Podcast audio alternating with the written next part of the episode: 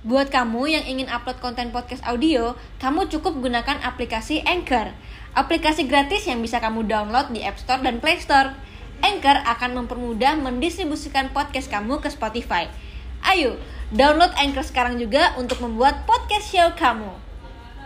saat itu udah udah dosisnya udah dosis nyuntik.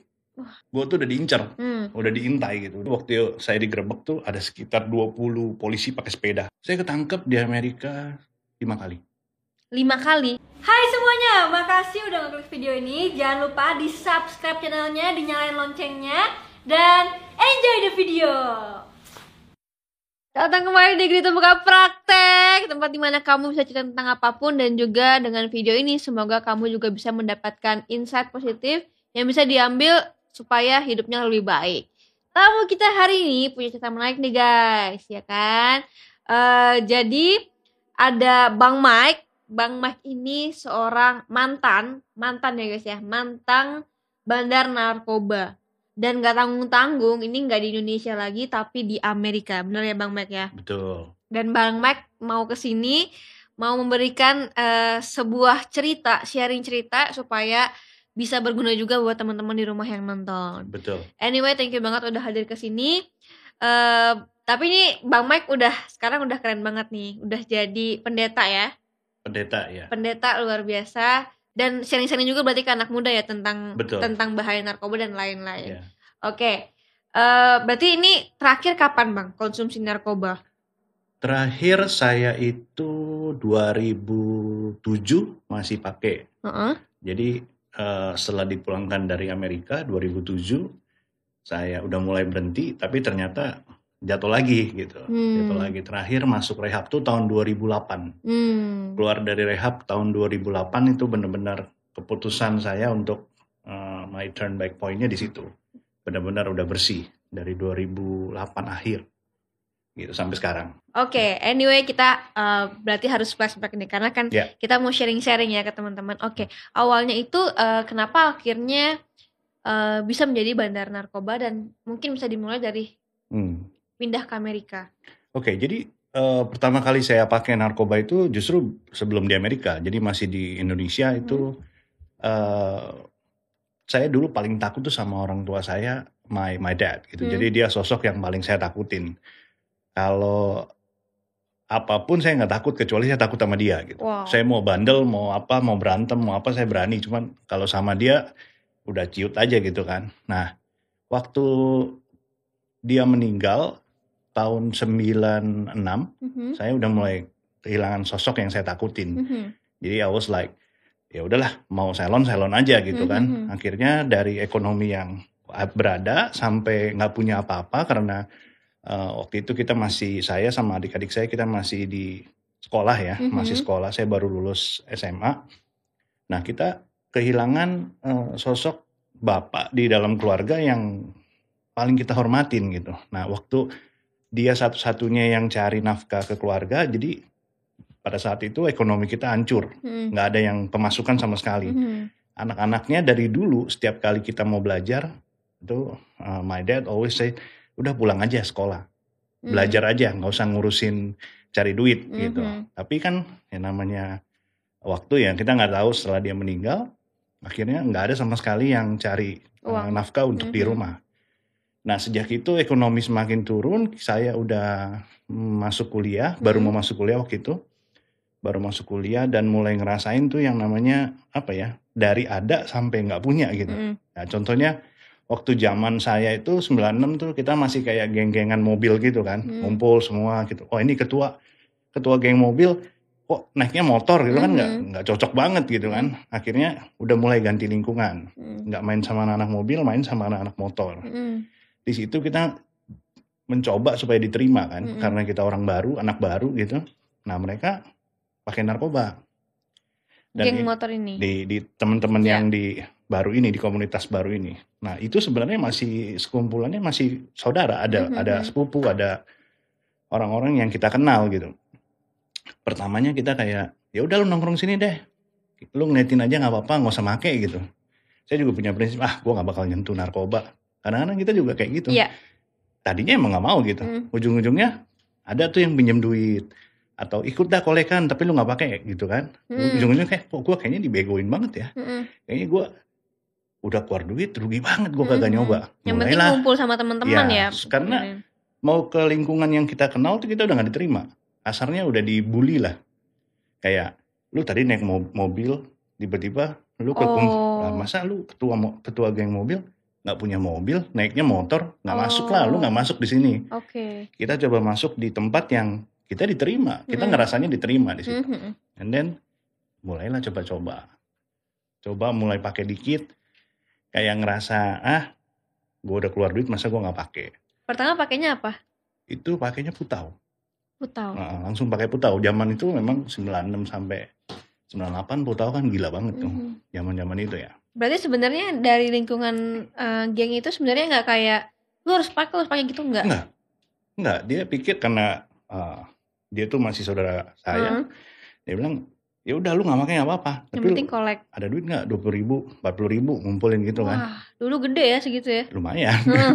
dulu sepaket empat puluh ribu bisa dapet kan Hmm. udah akhirnya nongkrong nongkrong gitu mulai tuh kepikiran duit gua keluar tapi gua kagak make gua gak konsumsi kayaknya gua yang bego dah gitu Aha. kita mikir rasanya kok gua nggak make bego gitu Mhm. kan gua cemen gitu akhirnya mulai make mulai make ya udah akhirnya jadi Ketagihan. ketagihan gitu awalnya dari situ Hmm. terus sekitar tahun 98 tuh waktu kerusuhan hmm, saya waktu itu masih kuliah terus saya putus kuliah karena masih kuliah sambil make kan jadi Hmm. kayak kesannya ya cuman formalitas aja ke kampus gitu Mhm. memang tujuannya cuman cari duit supaya buat bisa make doang bisa bisa high gitu kan Berarti waktu itu dapat duitnya dari mana?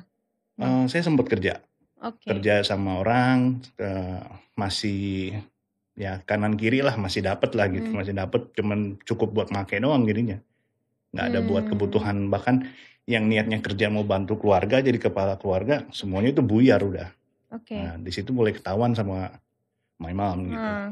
oh ini anak kerja nggak ada hasilnya ya Mhm. terus ngumpulnya sekarang di mana nih pulangnya malam terus pulang Hmm. pagi terus gitu kan ya udah dan orang tua yang baru tahu anaknya makai narkoba itu kadang kan nggak punya knowledge about it Iya.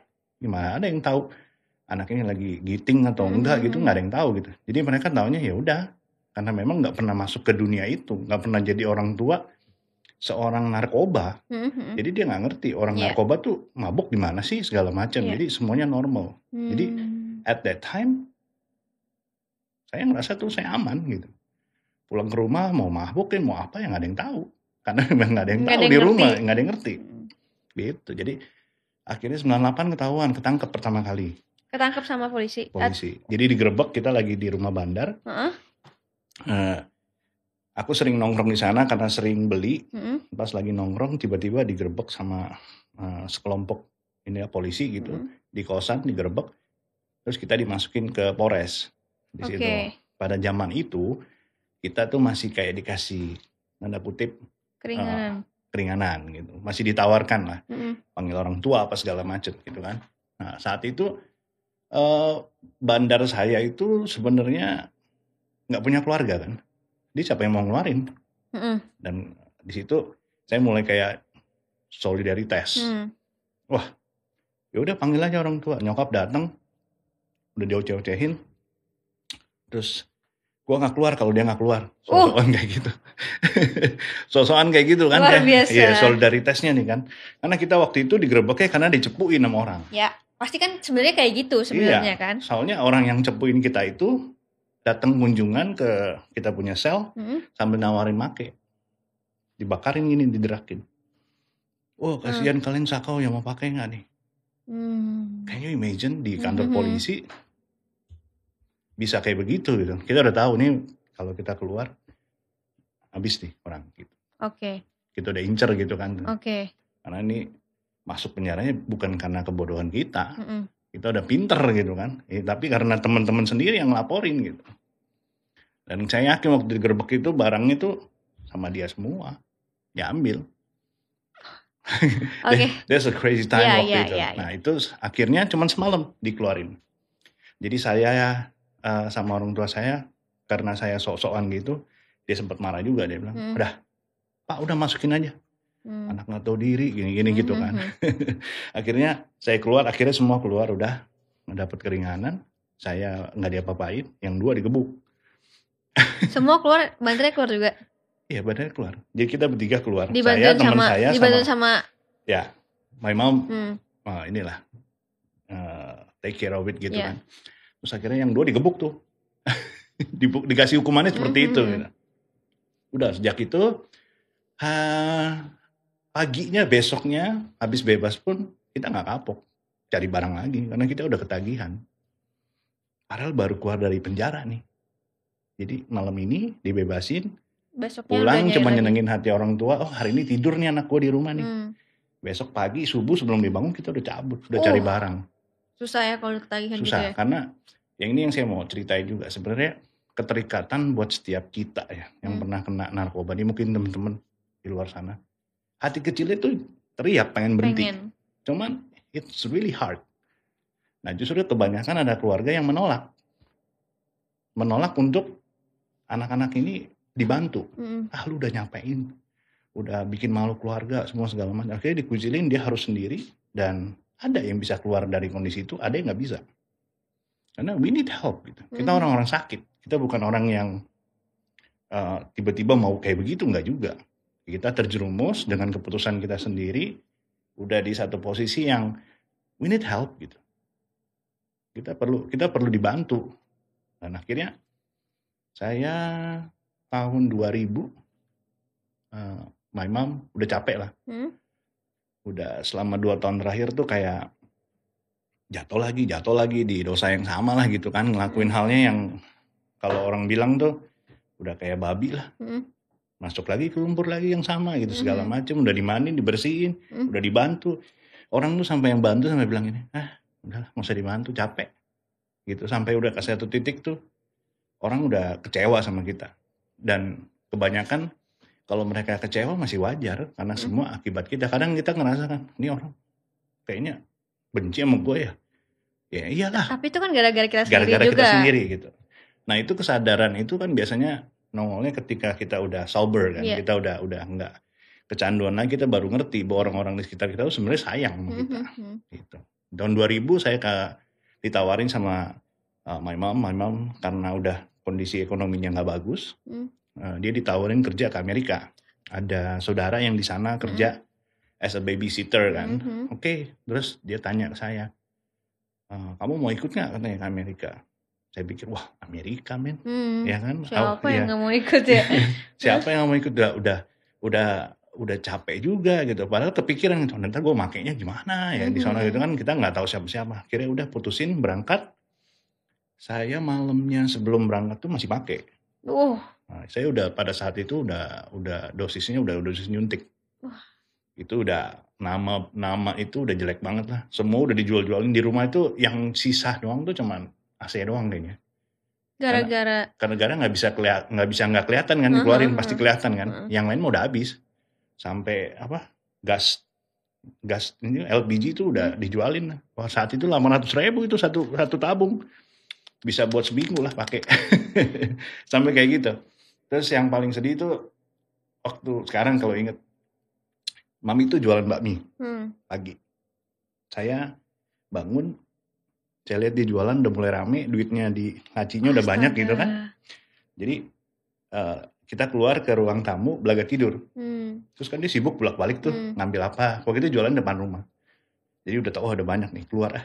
Gue tidur di kursi Hmm. ruang tamu. Pas dia masuk ke dalam lagi ke kulkas apa ngambil apa. Saya keluar ambil duitnya, saya tidur lagi. hmm, Jadi kan memang pas balik, oh, ini anak masih tidur. hmm, Pas sudah duitnya dapet, saya bangun, langsung cabut. Dia nggak tahu duitnya itu udah, padahal dia masih jualan tuh. Dia Aha. jualan sampai siang lah misalnya. Karena pas saya pulang udah siang lewat kan. Dia udah nangis gitu kayak. Duh, sedih Ya, banget. des orang kalau kena narkoba jahatnya bisa Iya. kayak gitu.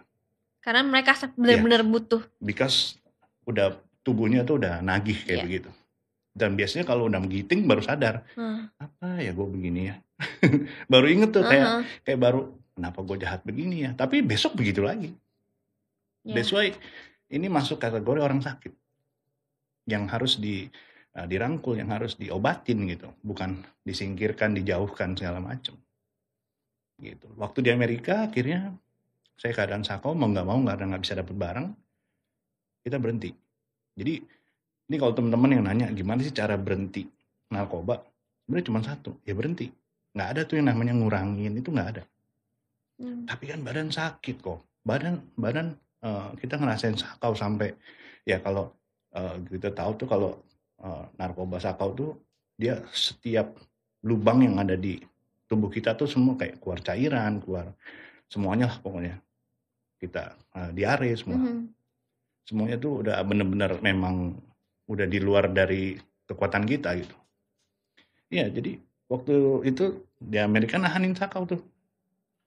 Nahanin sakau di, jadi Mhm. Pertama kali sih mendarat masih setengah-setengah sakau lah ya. Hmm. Masih excited, wih Amerika men. Mhm. Itu datangnya pas Januari masih, wih dingin nih. Gitu kan. Besoknya udah nahan sakau udah. Mau di mana pun sama aja gitu kan. Akhirnya berhenti lewat fase-fasenya itu. Saya pikir saya udah lewat.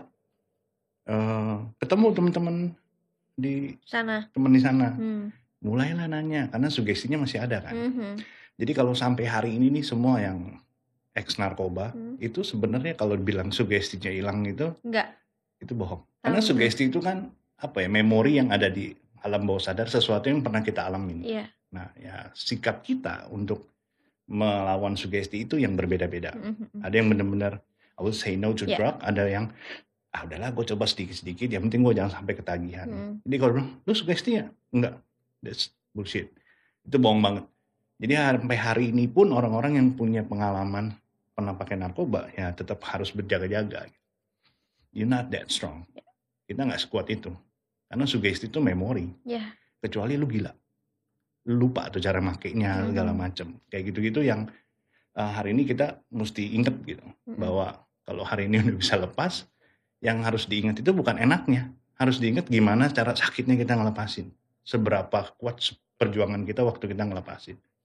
That's the most important. Jadi kalau mungkin ada yang nanya, apa sih kuncinya biar bisa berhenti? Ya berhenti. Nggak bisa lu ngurangin, lu nggak bisa. Besok aja deh. Ada yang kita pasang muka kasihan sama orang tua sampai orang tuanya belanjain narkoba buat kita kayak gitu-gitu kan. Kayak dia nggak bisa sendiri satu-satunya jalan ya kalau lu bilang badan lu sakit, semuanya sakit, ya itu resiko yang harus kita jalanin gitu. Ya kalau nggak mau sakit ya jangan make dari awal gitu. Gitu. Jadi di Amerika ngumpul lagi sama teman-teman yang eh, bandel di Jakarta. Ah? ngumpul. Ternyata mereka levelnya waktu itu pada saat itu ya pertama kali ketemu di LA. Mereka pakai sabu. Tunggu, ini yang di Jakarta ada di Amerika juga atau gimana? Ya, jadi all my cousin Hah? itu ada di Amerika. Wah. Jadi barengan nih setelah saya di Amerika, mereka juga pergi ke Amerika.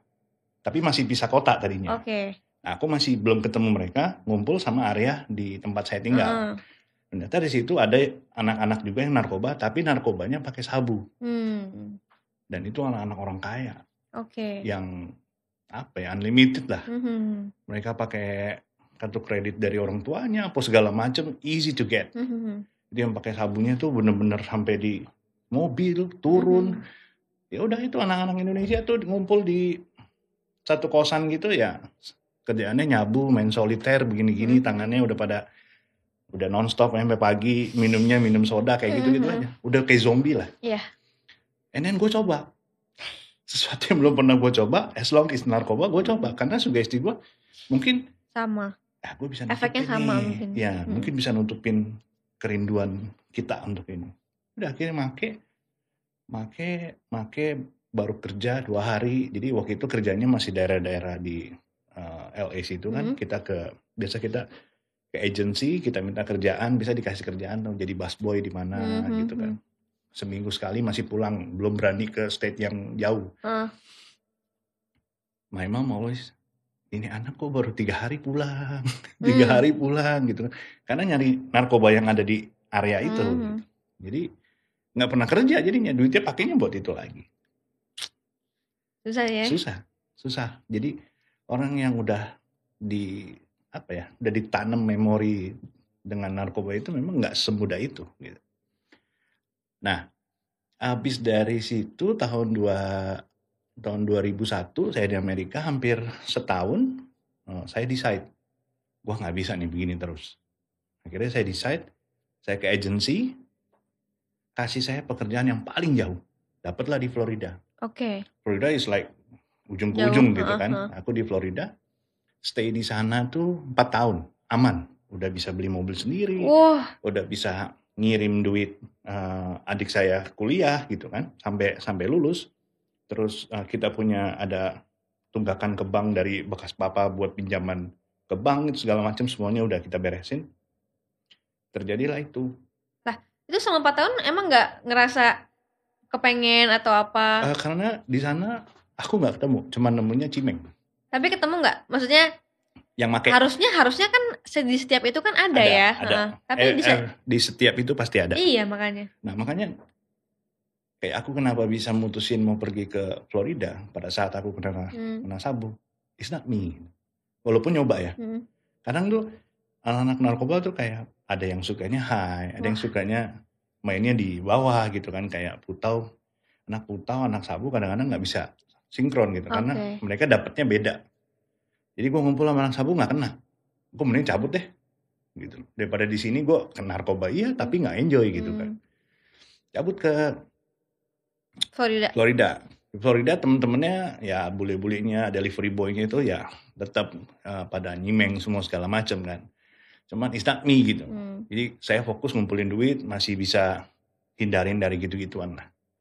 Terus terjadilah itu eh, 9/11. 9/11, terus kita semua eh, orang Indonesia ya, I mean like bukan orang Indonesia aja sih, semua yang Muslim government, include Indonesia, Hmm. kita harus report, harus report ke eh, bahwa kita ini legal or illegal. Hmm. Nah, at that time kita dikasih keringanan buat semua yang visanya udah mati atau lu even you are apa illegal semua segala macam boleh ke embassy Mm-mm. terdekat untuk uh, report Hmm. dan nggak ditangkap Hmm. karena mereka mau melakukan pendataan gitu kan. Hmm. Nah, pada saat itu di Florida yang paling ini sih, paling gila yang habis kejadian itu ada kayak dua polisi gitu ya, pakai baju bebas, kayak di film-film kayak baju Mhm. Miami Vice gitu. Saya lagi day off, dia tuh ngorek-ngorek apa? Eh, mailbox. Di Hmm. sana kan very sensitive kan. Iya. If someone touch your mailbox, Iya, kita iya. bisa bisa get angry gitu Hmm. kan. Aku buka pintunya, saya saya gentak gitu kan. Yo, what are you doing? Gini-gini. Hmm. Nggak lama dia keluarin badge-nya. Hmm. I was like, gue Oh empat, empat langkah langsung udah, wah, aduh, salah orang nih. Dia Hmm. nunjukin, terus dia kasih eh, saya 40 pertanyaan bodoh kalau menurut Hmm. saya. Lu bisa nggak buat bom? Hmm. Lu dari siapa? Dari mana? Hmm. Dan yang lucunya, dia bisa tahu saya ada di situ. Sampai sekarang gue nggak ngerti itu. kenapa dia bisa tahu eh, si Michael ini Hmm. yang dari Indonesia ada tinggalnya di situ di Hmm. mesnya. Hmm. Mes itu kan bukan mes kita. Hmm. Atas namanya ini. Sedangkan saya mendarat dari LA itu ke Miami. Hmm. Aku kerjanya sekitar 4 jam dari Miami. Miami. And he know I was there. Ya. Udah dari situ, akhirnya aku mau report, nggak berani di Florida. Desas-desus kan. Hmm. Wah di Florida nggak banyak orang Indo lu, nanti ditangkap gini-gini gini. Hmm. Akhirnya gue balik ke LA. Di situlah ketemu sepupu-sepupu yang bandel dulu itu. Hmm. Hari aku eh, bawa mobil saya, saya driving 3000 mile non-stop tuh. Stop berapa kali, rest area, hajar, rest area, hajar. Ngirit ceritanya. sampai di LA, baru sampai nih. Besoknya party. Mau putau nggak katanya? Ah gila lu. Gue 4 tahun nih bos, gue bilang. Hmm. Nggak ketemu putau di, di, di Amrik. Hmm. Wah lu parah, di LA banyak. Masih cobain, cuman di sana bentuknya beda. Kalau di sini itu kita ngomongnya uh, white powder kan, kayak kita ngomongnya China white. Kalau di sana ngomongnya China white. China white itu kayak bubuk putihnya, yang bisa disentil pakai air tuh larut. Kalau di sana nggak bisa. Hmm. Di sana tuh kita ngomongnya ada chiba. Chiba tuh kayak kotoran, kotoran heroin. Jadi dia bener-bener kayak gooey stuff gitu, harus dimasak dulu untuk misahin. Masak nggak tuh? Ya kalau kita pernah nonton film-film di Amerika tuh mereka pakai spoon, Hmm. they have to put water and then dia biasanya pakai filter ditarik. Hmm. Heroinnya baru diambil buat buat uh, cucau buat nyuntik. Hari pertama saya di LA balik lagi tuh saya udah kenal lagi. Itu berantakan semuanya. Langsung. Habis mobil mobil saya itu di Amerika sampai tidurnya itu di depannya bandar. saking nggak mau jauh-jauh jadi gue muter nih bet. Habis pakai malam gue tidur mobilnya di depannya bandar. Jadi besok pagi tinggal beli sama dia. Oh my god. Nah, sampai udah nggak punya duit mobilnya pink, pink slipnya kasih ke dia. Sampai bandarnya sampai geleng-geleng. Mike you crazy. You better go home lah. Bandarnya masih care about Sampai me dia care. iya sampai kayak lu sih gila katanya. Heeh. I have a lot of friend but nothing crazy like you dia bilang. Nggak ada segila lu sampai tidur depan. You annoying apa udah annoying banget kan gitu. Mhm. Sampai kayak begitu. And then akhirnya mobilnya hilang, udah balik ke kosan. Jadi kita ada kosan anak-anak Mhm. Indo gitu. Nama gue udah jelek lah. Si Mike pakai lagi nih gini gini gini udah Mhm. pinjam duit sana, pinjam duit sini udah tanda kutip kita nih udah dicapnya parasit lah. Iya. Kita nggak punya tempat tinggal. Nih anak nih mau ngapain nih? Ter ngumpul-ngumpul ada yang hilang nih. Empat tahun padahal udah Iya, empat tahun udah bisa udah oke. semuanya. semuanya semuanya hilang begitu aja. Di LA akhirnya sampai saya hidup di jalanan di Skid Row. Nyokap gimana? Eh, nyokap masih belum tahu, dia tahunya I'm okay gitu kerja segala Aha. macam. Saya punya prinsip gini nih, kalau gue punya masalah, gue kalau bisa gue nggak nggak usah bawa, keluarga. Selesaiin dulu sendiri. Ya, kalau sampai ketahuan ya urusannya beda lah. Hmm. Tapi kalau bisa ya nggak usah ini. Tapi tetap aja kan, minta duit, mau Mhm. pulang minta duit. Ini anakku tumben banget seminggu sekali nongol gitu kan. Karena eh, waktu itu dia kerjanya nggak di LA, dia di Hmm. kayak di San Diego. Dia jadi babysitter. Jadi bisa bisa driving ke sana, ntar bisa minta duit gitu, Hmm. cuman buat make doang. Hmm. Balik lagi. Oke. Balik lagi, akhirnya sampai di downtown LA itu pertama kali saya sentuh downtown LA buat beli itu masih punya mobil. Hmm. Jadi mesti belanja masih as like I'm a customer only gitu. Jadi itu kayak masuk. Nah itu bayangin kalau di Mangga 2 di ITC Mangga 2 kan rame gitu kan. Hmm. Orang jualan. Hmm. Sana tuh yang jualan drug dealer semua. You see the traffic of itu kita ngomongnya dope town bukan downtown lagi. Udah dope town. Jadi bener-bener lu bisa lihat orang tuh jalan gitu ya belanja kayak belanja baju Padahal belanjanya drugs. drugs. Sell, ada sellernya, ada buyernya, ada caloknya. Saya tuh masuk ke gangnya aja nggak berani karena baju baju masih masih rapi. gitu kan. Mhm. Di depan kita udah ditakut-takutin kan. Hmm. Itu cara kerjanya calo Hmm. supaya buyer nggak langsung ke seller. Jadi cal- calo tuh kayak you have to Ya, look tough aja. and like lu berani masuk gang sini gitu. Hmm. Udah beli sama gua aja di depan sini lu Hmm. tunggu. Hmm. Ambil duit, dia ngambilin di battery Hmm. Kasih lu nggak bisa komplain lu mau Hmm. ditembak atau lu Hmm. mau digebukin ditusuk di situ kan Hmm. udah otaknya kan udah miring semua lah. Hmm. dari nggak berani sampai aku di downtown nggak punya apa-apa aku jualan topi pertama kali itu I sell my head for five dollars Abis tuh semua udah. udah habis mobil udah nggak ada mau balik ke rumah juga nggak bisa udah akhirnya udah hustling aja di situ Hmm. pertama dilihat ini ini orang Chinese orang Asian di downtown LA Hmm. ngapain Hmm. Terus lu try to make money kan kita kita hustling kan. Hmm. Itu perlu guts juga. Lu kayak ada main area teritori kan di sana. Mhm. Udah geng-gengan lah. Hmm. Di situ jualan topi pertama kali laku 5 dolar. Belanja, belanja. Akhirnya gue mulai memberanikan diri jadi calo. Calo. Jadi Drugs. calo narkoba. Karena kan gue udah mulai masuk tuh. Heeh. Kalau lewat calo kan tahu nih duit kita pas-pasan. Heeh. Wah lewat calo dapatnya nggak penuh nih Hmm. dengan dengan duit yang sedikit ini. Jadi memberanikan diri dengan nekat masuklah ke gang itu. And then? and then bisa langsung beli sama sellernya. Direct udah udah udah ya udahlah mau digebukin mau diapain nggak apa-apa lah gitu. Yang penting dapat barang kan. Udah nekatnya sampai kayak gitu. Akhirnya jadilah calo. Aku jadi calo yang cukup ngejual barang tuh gila-gilaan lah. Jadi kalau misalnya ada polisi apa segala macam mereka tuh biasanya dijagain kan Hmm. jadi di sana ada 4th Street, 5 uh, Fifth Street, 6th Street gitu. Nah, 6th Street tuh biasanya jualannya beda-beda. Jadi kalau 4 cimeng, Hmm. marijuana, yang 5 itu cocaine, crack Hmm. cocaine, yang ini uh, heroin. Hmm. Jadi setiap gangnya itu Beda-beda. ya kayak you go to apa ya? ke supermarket Ya. ada aisle-nya gitu. Ya. Jadi kalau masuk gang sini ya lu berarti cari marijuana. Hmm. Nah, di sini jualan mulai masuk, mulai kecil-kecilan gitu kan. Jadi I try to look tough. Gue udah bajunya udah co- udah combong camping, udah sob man, udah gayanya udah kayak gitulah gitu. Hmm. Supaya orang yakin beli sama kita kan. Hmm. Akhirnya si sellerku ngeliat ini orang bisa kerja nih Hmm. ini calonnya bagus nih he make a good sales for me Mhm. gitu kan kira gue mulai dari situ-situ gue hustling jadi calo dipercayain dari paket kecil Hmm. Daripada lu bolak balik dari ujung kang sampai masuk ke sini Lu bawa dulu aja deh. Ya, ah. Jual di sana Ya, langsung. udah mulai kan tiap hari di situ kan Iya. udah mulai dipercaya segala macam dari situ kita tuh kadang-kadang rasanya gitu loh Hmm. kita dipercayakan sama hal-hal yang kayak begitu wah gue dipercaya nih Padahal di sini salah gitu. ya, sebenarnya itu Iya. ikatan gitu Iya, itu belenggu iya. yang yang yang tanpa kita sadarin well lu bangga banget gitu padahal yang lu kita kerjain tuh nggak benar gitu Mm-mm. Aku udah mulai dipercaya nih udah mulai pede udah mulai uh, kayak petang peteng-tengnya gayanya udah beda gitu Mm-mm. kan lu mesti taruh duit ya Hmm. gue nggak taruh duit nih dapat Hmm. barang gitu dari situ gue mulai jaga yang namanya kepercayaan wala- walaupun salah ya Oke. you Oke, know like paham paham. ya, paham. like Ah. like lu nganggap itu kepercayaan kan lu Hmm. pegang itu lu buktiin tuh sama bos Hmm.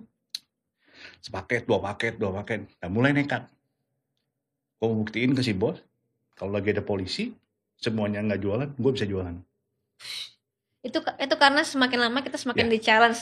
kita dipuji Iya, dipuji, Wah. challenge lagi, dipuji naik lagi. what's up Cino ah gue Hmm. nama nama jalannya dipanggilnya Cino jadi uh, Chinese in Spanish gitu Hmm. kan nah di gang itu ada dua satu blacks yang Hmm. uh, orang hitam Hmm. yang satu lagi uh, Spain Hmm. Spain itu ada dua lagi ada satu namanya Southsider yang kalau gitu lihat yang botak-botak Hmm. pakai kos kakinya segini colo-colo gitu sama yang Mexican Mexican yang Hmm. asli dari Meksiko gitu dia Spanish dari uh, kayak Guatemala segala macam kayak gitu nah gue harus pilih side gue mainnya di mana gue Hmm. nggak bisa main di dua kaki gitu udah akhirnya dari situ gue money machine buat bandar Hmm. orang paling nekat lah itu kalau di sana polisi itu nggak bakal nangkep kita if you not in action Hmm. dia tahu nih lu bandar nih Hmm. tapi lu not in action dia nggak Hmm. punya right buat ngegeledah kecuali you make mistake you do some small transaction Hmm. dia punya excuse buat geledah kita Hmm. jadi di sana biasanya kalau dari ujung jalan Hmm. misalnya ini Sixth Street Hmm. ada ini berarti kan kalau mereka silang kan Hmm. 4 to 6 yang sini misalnya berapa gitu itu ada yang jagain ada yang Hmm. kerja jadi kalau polisi lewat 5 on 6 street ada yang teriak jadi Hmm. satu gang semua dari Diam. pegang jarum daripada jual langsung set. it was crazy Oke. so it's Wow. like just a snap time itu semuanya Wah, polisi kan nggak bodoh iya iya. dia lewat juga tahu what are you doing here nah, Hmm. lagi nunggu kan Hmm. lagi nunggu you do some stupid things gitu kan Iya. jadi kalau lagi hot itu semuanya nggak ada yang jualan aku jualan aku naik sepeda. Hmm. naik sepeda bener-bener sepeda. Muter ngebut gitu. How much you need but but but but but jadi pada semua bandar tuh yang nggak bisa nyetor duit ke dia Hmm. gua nyetor duit. I make money for him. Sampai udah akhirnya saya pindah. Nggak eh, dipercayain pegang barang banyak. Kenapa?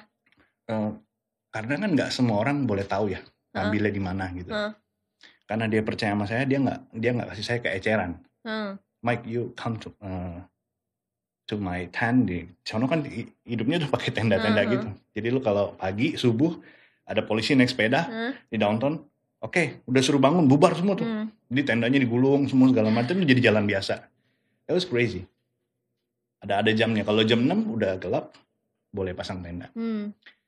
di situ mulai. Dipercaya lagi kan? Hmm. dari pegang sepaket dua paket ketemu sama uh, buyer face to face sekarang resikonya lebih gede lagi jadi aku harus ambil barang jadi sana tuh bandar yang paling berhasil adalah bandar satu dia nggak make jadi pure the profit dia dapat dia nggak make Iya, katanya kalau bandar Hmm. kalau make sama aja bohong. ya? sama aja bohong Mm-mm. yang kedua dia tuh nggak pernah nyentuh barang Hmm. lu jadi cuma nyuri nyuri orang nih lu ke Fort Street mobil ini ambil barang Hmm. bawa ke sini saya jadi kurirnya Hmm. Jadi dari calo, seller yang eceran, sekarang jadi kurir. Hmm. Kurirnya beda dua gang, tiga gang doang, suruh jalan. Cuman bawanya segini, kalau ketangkap tuh bisa berapa puluh tahun. Iya. Kalau di sana kan gini, lu kalau bawa barang di bawah 2 gram, you are a user, Hmm. cuman pemakai. Hmm. Di atas 2 gram, kamu udah drug dealer. Hmm. Kita disuruh bawa berkantong-kantong Hmm. buat supply ke yang saya dulu itu. Hmm. Jadi Habis bawa masuk tenda, dia di depan tenda sambil ngeliatin. Hmm. Cak, dicak. Aku yang ngecak tuh.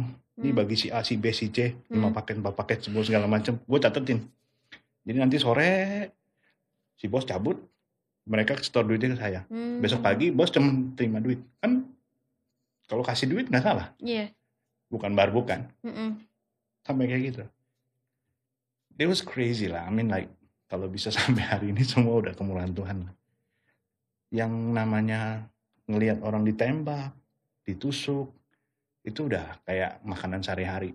Jadi di situ seperti saya bilang kayak di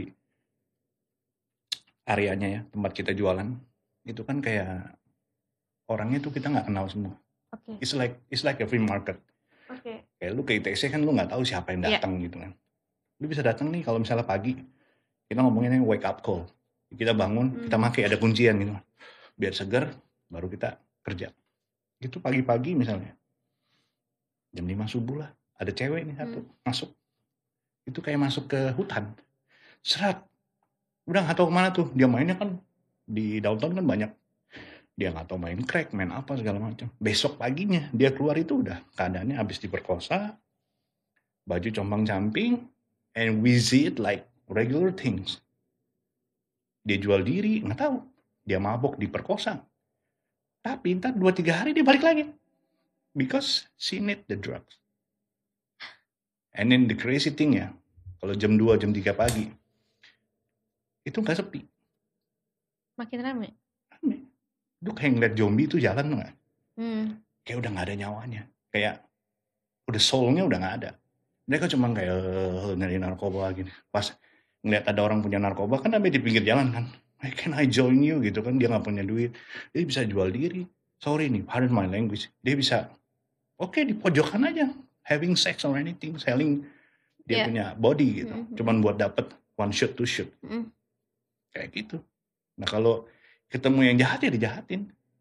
Aku pernah nonton yang kayak gitu juga. Hmm. Jadi paling paling kuat senjata itu bukan senjata api loh di jalanan. Respect. Kalau kita punya respect, Hmm. kita nggak kita mau diapa-apain orang, orang tuh lindungi kita. Contoh, eh lu jangan gangguin si Grita ya. Hmm. Itu itu apa eh, orang gua. Kan Grita nggak tahu mau dijahatin siapa. Hmm. Tapi udah ada yang jagain. Lu punya senjata api pun kalau tusuk dari belakang mati mau mati aja. Iya. Tapi ketika you get that respect, orang-orang di sekitar lu tuh melindungi kita. Sama di kehidupan reality kita juga seperti itu. Kita hormati orang, orang hormati kita balik. You never know. Iya. Itu panah datangnya dari mana. Mm-mm. Tapi ada aja yang lindungin. Oke. That's- That's the thing yang aku belajar dari jalanan. Ada poin-poin yang aku ini juga sih. Oke.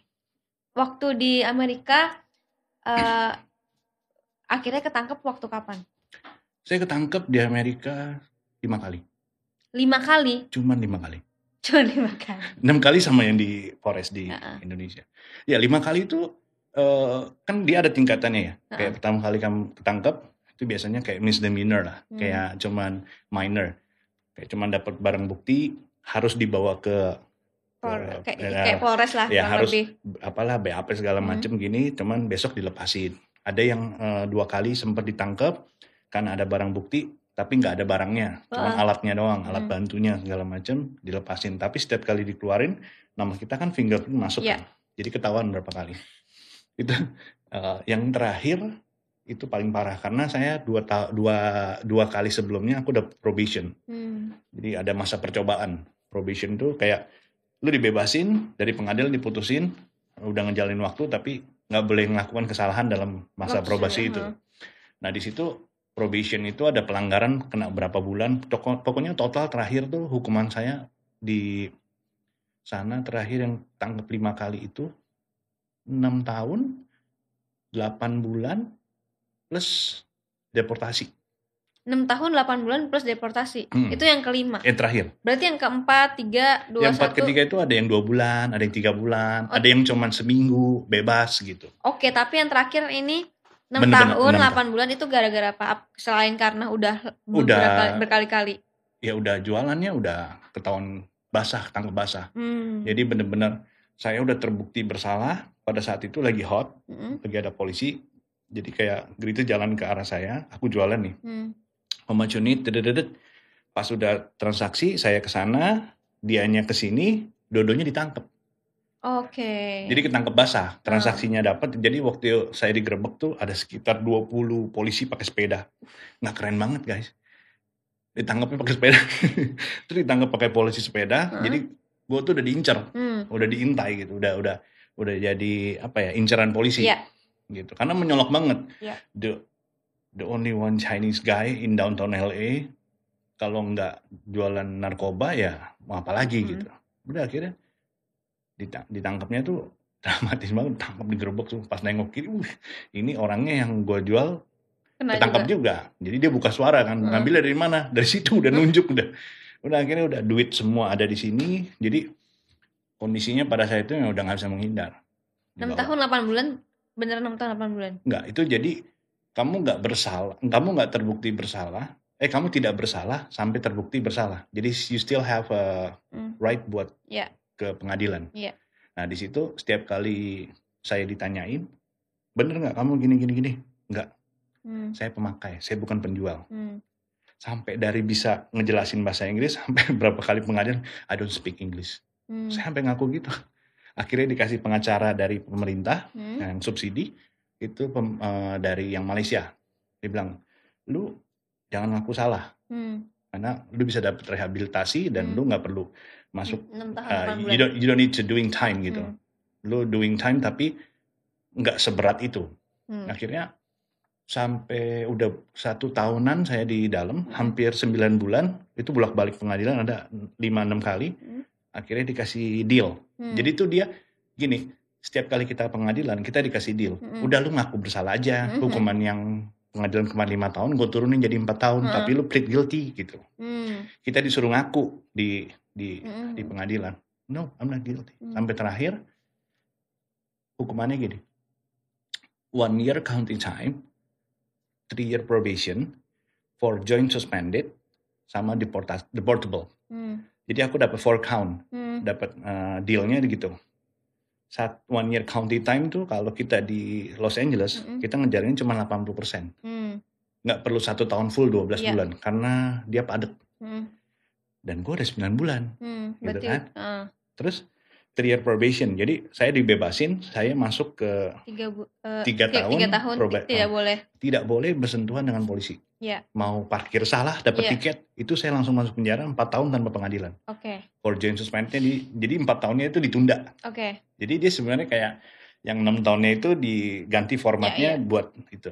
Terus yang terakhir deportable. Hmm.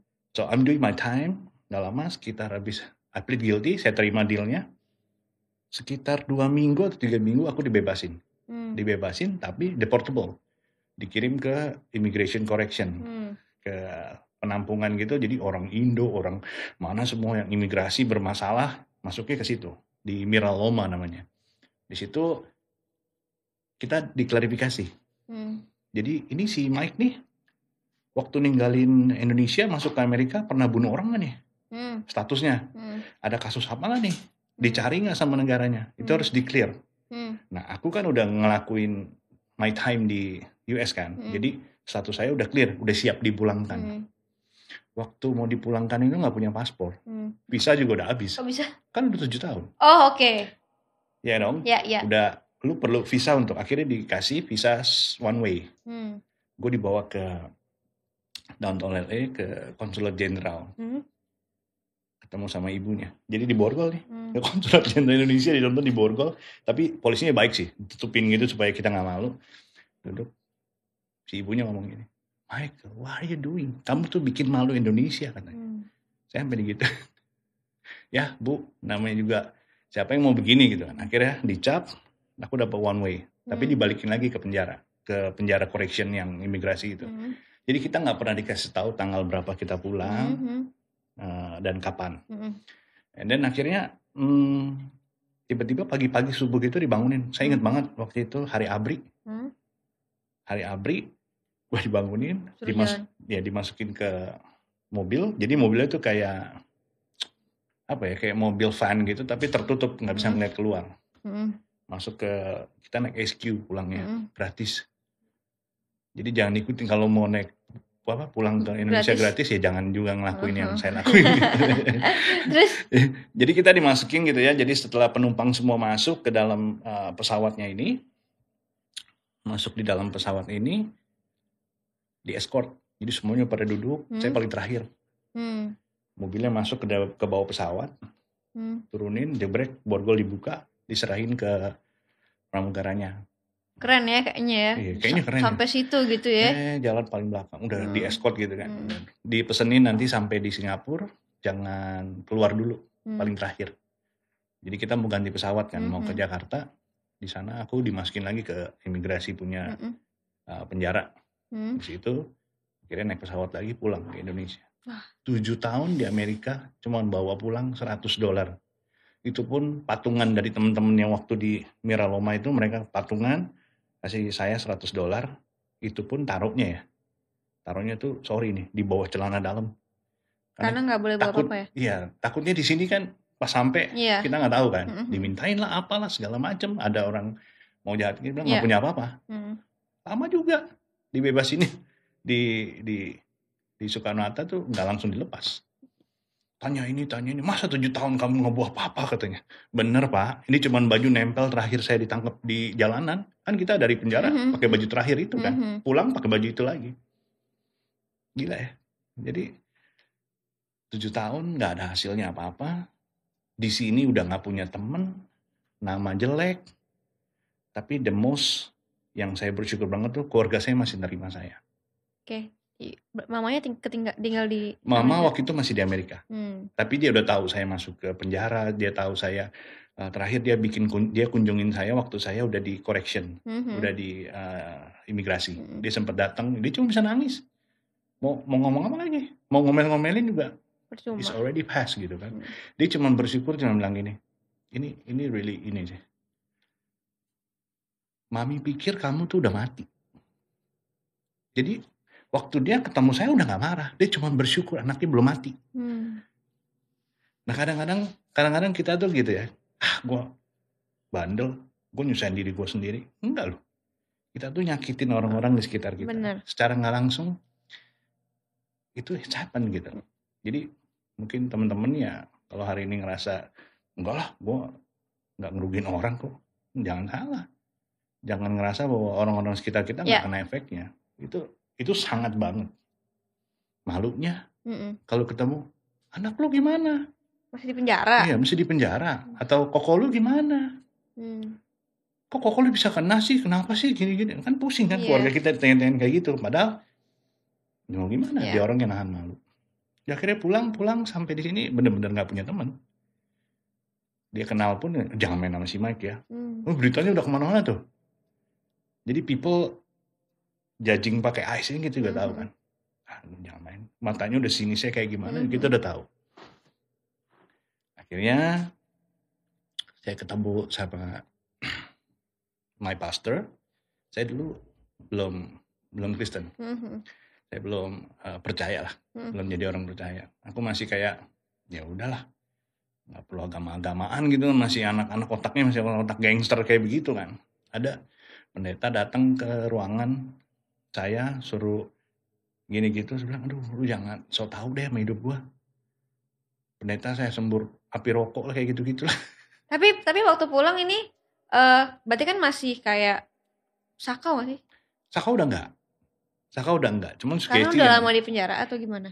Iya, di penjara kan nggak bisa make. Eh, kita di dalam itu lebih belajar untuk bertahan hidup. Iya. Karena lu aneh-aneh, ya lu bisa you can get punch from kayak gitu aja. Oke, berarti sampai Jakarta eh sampai Indonesia harusnya sudah bisa dibilang sudah nggak makin lama ya berarti ya. Iya, udah udah lama nggak. Oke. Kan di dalam penjara itu totalnya sekitar hampir setahun lebih. Sampai setahun. Hmm. Oke, and then ada pendeta terus nggak masuk juga ke otak. Nggak masuk. Hmm. Buat buat saya tuh kayak lu jangan so tau lah sama hidup Hmm. gua gitu. Iya, jangan ter, jangan maksudnya gini kadang kita tuh selalu kayak aku sekarang pelayanan ke anak-anak narkoba itu kita terlalu rohani ngomongnya sih. Hmm. Kayak ngomong lu tahu gak ini ini nggak bakal masuk. Iya. They have to make apa ya? They have to make their own step Iya. to understand. to accept itu mereka harus buat langkah pertama dari mereka. Iya. Jadi aku belajar juga karena ngalamin ya. Mm-mm. Kalau dijorokin malah kita nggak sadar kalau kita tuh udah di tempat yang benar. Mm-mm. Malah kita lu taruh gue di mana sih? Mm. Karena kita dijorokin. Tapi kalau kita diarahin, Mm. ini loh yang benar tuh gini. Tapi terserah kalau kamu mau ke situ, you make your first stepnya Hmm. sendiri buat keputusan. Jadi kalau dia injek pertama kali dia kan bilang, eh iya ya, gue udah di tempat ini. Mm. Jadi dia nggak nanya lagi gue di mana, padahal udah udah jelas itu tempat yang memang seharusnya dia di situ. Gitu. Berarti udah tuh nggak ada narkoba lagi sampai Belum. Kenal lagi. kena lagi kan di Jakarta. Jakarta kenal lagi. Itulah waktu saya kenal eh saya tuh udah di gereja ya. Mm-mm. Jadi pendeta ini baptis, terus saya ngerasa karena saya nggak punya komunitas, nggak punya temen, ya udahlah, yang ada aja gitu kan. Mm. Akhirnya sampai di Jakarta itu saya masih make lagi, Padahal udah ke gereja. udah ke gereja. Saya cuma tahu siapa sih yang saya tiap hari Minggu apa sih itu, saya cuma tahu tapi saya nggak kenal. Mm. Oke, When you just, you just know tapi lu nggak kenal ya ujung-ujungnya jatuh lagi. oke. Ketemu lagi sama siapa? Ketemu lagi sama temen yang dulu lagi. Temen yang dulu. ya? Nah, akhirnya aku masuk ke rehab. Terakhir itu aku di rehab, benar-benar masuk ke rehab. Kita ke satu komunitas rohani ya. Di Mhm. situ dibina, diajarkan, diperkenalkan gimana sih uh, cara membuat keputusan yang benar. Dan akhirnya aku Hmm. ada satu kata yang membuat saya tuh waktu saya I'm reading a Bible gitu. Di situ dibilang Tuhan itu panjang sabar. Nggak pernah ditulis maha sabar. Artinya dia harus adil. In some point dia harus adil. Konsekuensinya ada dalam setiap tindakan kita. Nah di situ aku mikir, wah temen gue ada yang udah mati, temen gue ada yang udah, udah gue masih dikasih kesempatan Untuk hidup. untuk hidup. Dan gue nggak mau appreciate itu dan gue nggak mau ambil kesempatan itu. Jangan salahin Tuhan kalau nanti lu udah terlambat gitu. Mhm, Walaupun kita suka denger kan, nggak ada kata terlambat. mhm. Yes. Tapi harus in some point you have to make decision. Iya. Akhirnya aku ambil putusan buat benar-benar Berhenti. berhenti, bertobat, dan saya lihat eh, satu hal yang saya tanya sama my pastor, kok bapak nggak pernah ini sih nyerah Mm. melihat saya udah waktu pertama kali dibawa ke apa di church gitu, akhirnya di church masih begitu juga jatuh lagi, dia masih datang, saya cuma, dia cuma bilang gini, karena Tuhan saya nggak pernah nyerah sama saya, kenapa saya harus nyerah sama kamu? Jadi kita nih punya Tuhan yang nggak pernah nyerah sama Ya. hidup kita. That's the point yang aku pikir, wah ini saatnya gue harus berubah nih. Gue harus harus ambil keputusan. Dan aku pada saat itu udah udah nyobain semuanya lah ya. Kayak Mhm. like udah mau cara apalah, mau cara koboi, mau Mm. gue udah mesti bikin keputusan. Kalau nggak bikin keputusan ya Kayak gitu terus. kayak gitu terus. Kayak gitu. Akhirnya keluar, akhirnya aku mulai masuk ke pelayanan ministry. Dan tadi seperti di awal kan kita suka nanya ya, kayak gue kenapa sih harus kena narkoba? Mm-mm. Saya sempat nanya loh, Tuhan katanya maha tahu ya. Mm. Tuhan tahu nih semuanya nih. Kenapa lu pilih dari sebegitu banyak anak muda harus gue yang Kena, kena kena narkoba. narkoba? Kan lu tahu. Tapi saya nggak ambil sikap untuk kecewa. Saya nggak ambil sikap kayak, ah nih Tuhannya bohong nih, Hmm. gini-gini. Enggak. Saya tetap jalanin sesuai dengan kebenaran dan saya cari tahu. Akhirnya satu hari Tuhan kirim anak narkoba. Dia dua kali masuk penjara dan dia makainya uh, putau juga. Mm. Jadi orang tuanya ini orang-orang yang sama Hmm. yang dulu kalau ngelihat saya di gereja, ini si Mike nih ex narkoba gini gini gini. Mm. Akhirnya dia tahu kita berubah Mm. karena berubah itu nggak bisa dari menurut kita. Harus Eh gue udah berubah loh, nggak bisa. Tapi ketika lu ada buah, ada buahnya orang lihat juga, ya udah itu dengan sendirinya Tuhan beresin. Dia kenalin ada sepupunya kena narkoba, suruh konsultasi sama Ko Mike katanya. Konsultasi, saya ngobrol, saya baru sadar loh hari itu. Dia bilang gini, kok nggak mungkin lah gue nih udah dua kali masuk penjara, Mm. gue udah pakai ini pakai ini. Baru dua kali, Saya nemu kali. saya enam kali. Pulang dari situ saya nangis. Saya baru mulai ngerti itu yang jawaban saya mau tahu. Kenapa Iya. Tuhan kasih saya track yang seperti ini? Ternyata Biar kamu bisa jadi contoh biar buat aku bisa jadi cerita, ke Cerita mereka, buat mereka. bahwa ya shh, lu baru dilecekin doang, udah dilecekin, udah di udah dibuang ke sampah, Tuhan masih bisa. Nothing is impossible gitu. Itu things yang pesan yang aku bagiin ke mereka kayak kita udah ngalamin hal itu, ya lu juga bisa. Karena semua punya kesempatan yang sama. That's the thing yang aku bagiin sampai hari ini. Kayak kayak hari ini ya, kayak bisa ketemu berita gini bisa cerita buat berbagi. Saya nggak bangga loh dengan masa lalu yang kayak begitu gitu. ya. Cuman saya masih bersyukur aja masih dipercayakan untuk sharing things yang mungkin bisa menguatkan anak muda sekarang kan dosanya beda ya, nggak cuman uh, Narkoba. narkoba gitu kan, banyak bentuk yang lain gitu dan mungkin tapi yang dialami dan akibatnya pasti sama. Walaupun jenisnya beda gitu. Iya. Ya dia bisa terasingkan, mereka merasa nggak layak segala macam. Itu udah sama, nggak bisa Hmm. berubah. Tapi mungkin caranya sampai ke titik poin itu berbeda-beda. Itu saya bilang ya kita semua pasti bisa lah. Kalau kita mau bangkit, kita mau berubah dari keputusan kita sendiri, pasti bisa. Walaupun lingkungan nggak mensupport, kalau memang kita mau, Tuhan nggak nggak buta lah. Tuhan nggak lihat kayak ini jangan deh. Enggak, semua sama kok. Seberapa rindunya kita mau berubah, Tuhan tuh jauh lebih rindu untuk merubah kita. Dia mau lihat kita yang saya mau, itu aja. Bukan bilang saya bisa, Saya mau. saya mau. Oke, tangan dulu dong. Panjang ceritanya tapi seru-seru. Jadi kita Hmm. banyak banget nih informasi yang bisa kita ambil lah ya. Ya. Kita seru juga nih tahu gimana sih keadaan di Amerika sana Hmm. lewat eh, sharingnya Bang Mike ini. But anyway, eh, aku pengen nanya nih. Aku sebenarnya eh, pernah denger-denger aja sih, tapi aku coba denger mau mau denger dari Bang Mike. Hmm. Benar nggak sih kalau misalkan nih kita kan Bang Mike udah banyak banget eh, cobain narkoba Hmm. jenis-jenisnya. Itu ada nggak sih efek ke kesehatan Bang Pasti. Mike sekarang? Pasti. Kalau aku sekarang puji Tuhannya ya, saya nggak HIV, saya nggak Hmm. yang akibat jarum suntik itu nggak ada. Mhm. Cuman itu udah pasti yang namanya kayak daya tahan tubuh tuh ada yang kayak mestinya seumuran gua nggak Nggak ada. ini Mhm. gitu. Tapi itu pasti ada efeknya. Dan eh, kayak sekarang aja nih kalau aku boleh jujur gitu ya, kayak all my teeth nih, Hmm. ini udah nggak semuanya real. Aha. Karena aku waktu itu di waktu di jalanan, ya saya nggak malu lah ya bilang nggak punya gigi. Jadi kayak itu tuh hancur, semuanya hancur waktu kita pakai crack cocaine Mhm. kita sedot asapnya itu itu hancur semuanya. Kalau kamu lihat di film-film itu yang pada crack crackhead crackhead yang Mhm. ada di film itu emang semua giginya hancur. Dan itu efek dan Mhm. efeknya gitu. Efeknya juga pasti kan ya. Ya. I don't know ginjal semua segala Mhm. macam ya. Tapi puji Tuhannya masih dipelihara sih. Ya. Eh, mungkin buat teman-teman juga ini adalah pelajaran yang luar biasa, sharing Hmm. sharing Bang Mike yang luar biasa.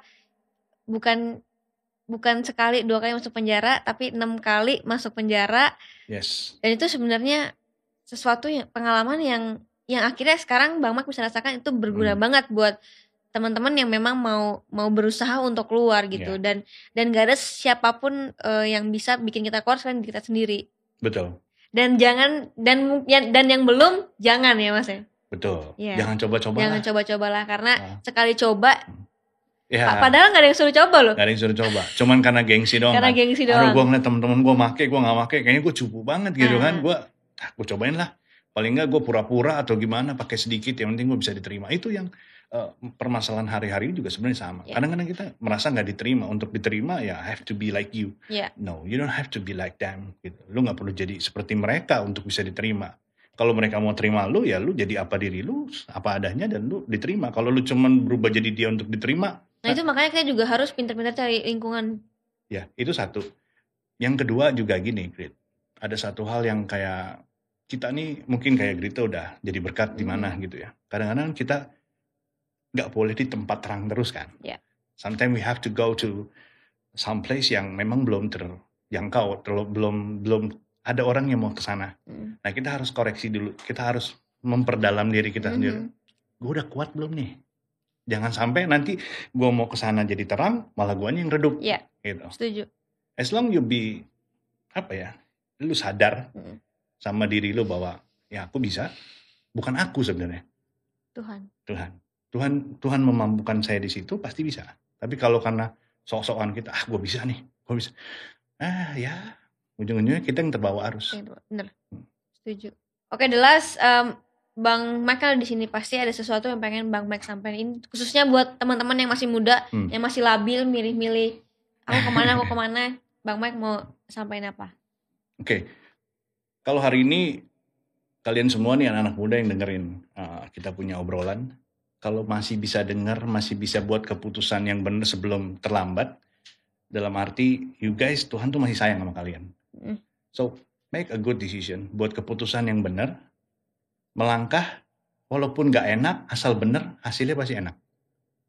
Jangan mau enak di depan tapi ujung-ujungnya jurang. Gitu. Jadi mendingan naik bebek yang larinya cuma 70 tapi sampai tujuan daripada naik Kawasaki Ninja terbaru larinya kenceng ujungnya jurang. Dan jangan lupa juga buat teman-teman yang hari ini mungkin bisa jadi berkat, jadilah berkat, jangan diem aja. Jangan cuman ah ya udahlah, gua kan nggak make, and then you you careless, you like you don't wanna know gitu kan. Yang penting gua gini aja deh, nggak bisa juga. Hmm. Kita harus bisa jadi perpanjangan tangan Tuhan. Apa aja ya? I mean like right, like now lu nggak harus ketemu orang-orang yang langsung. Yeah.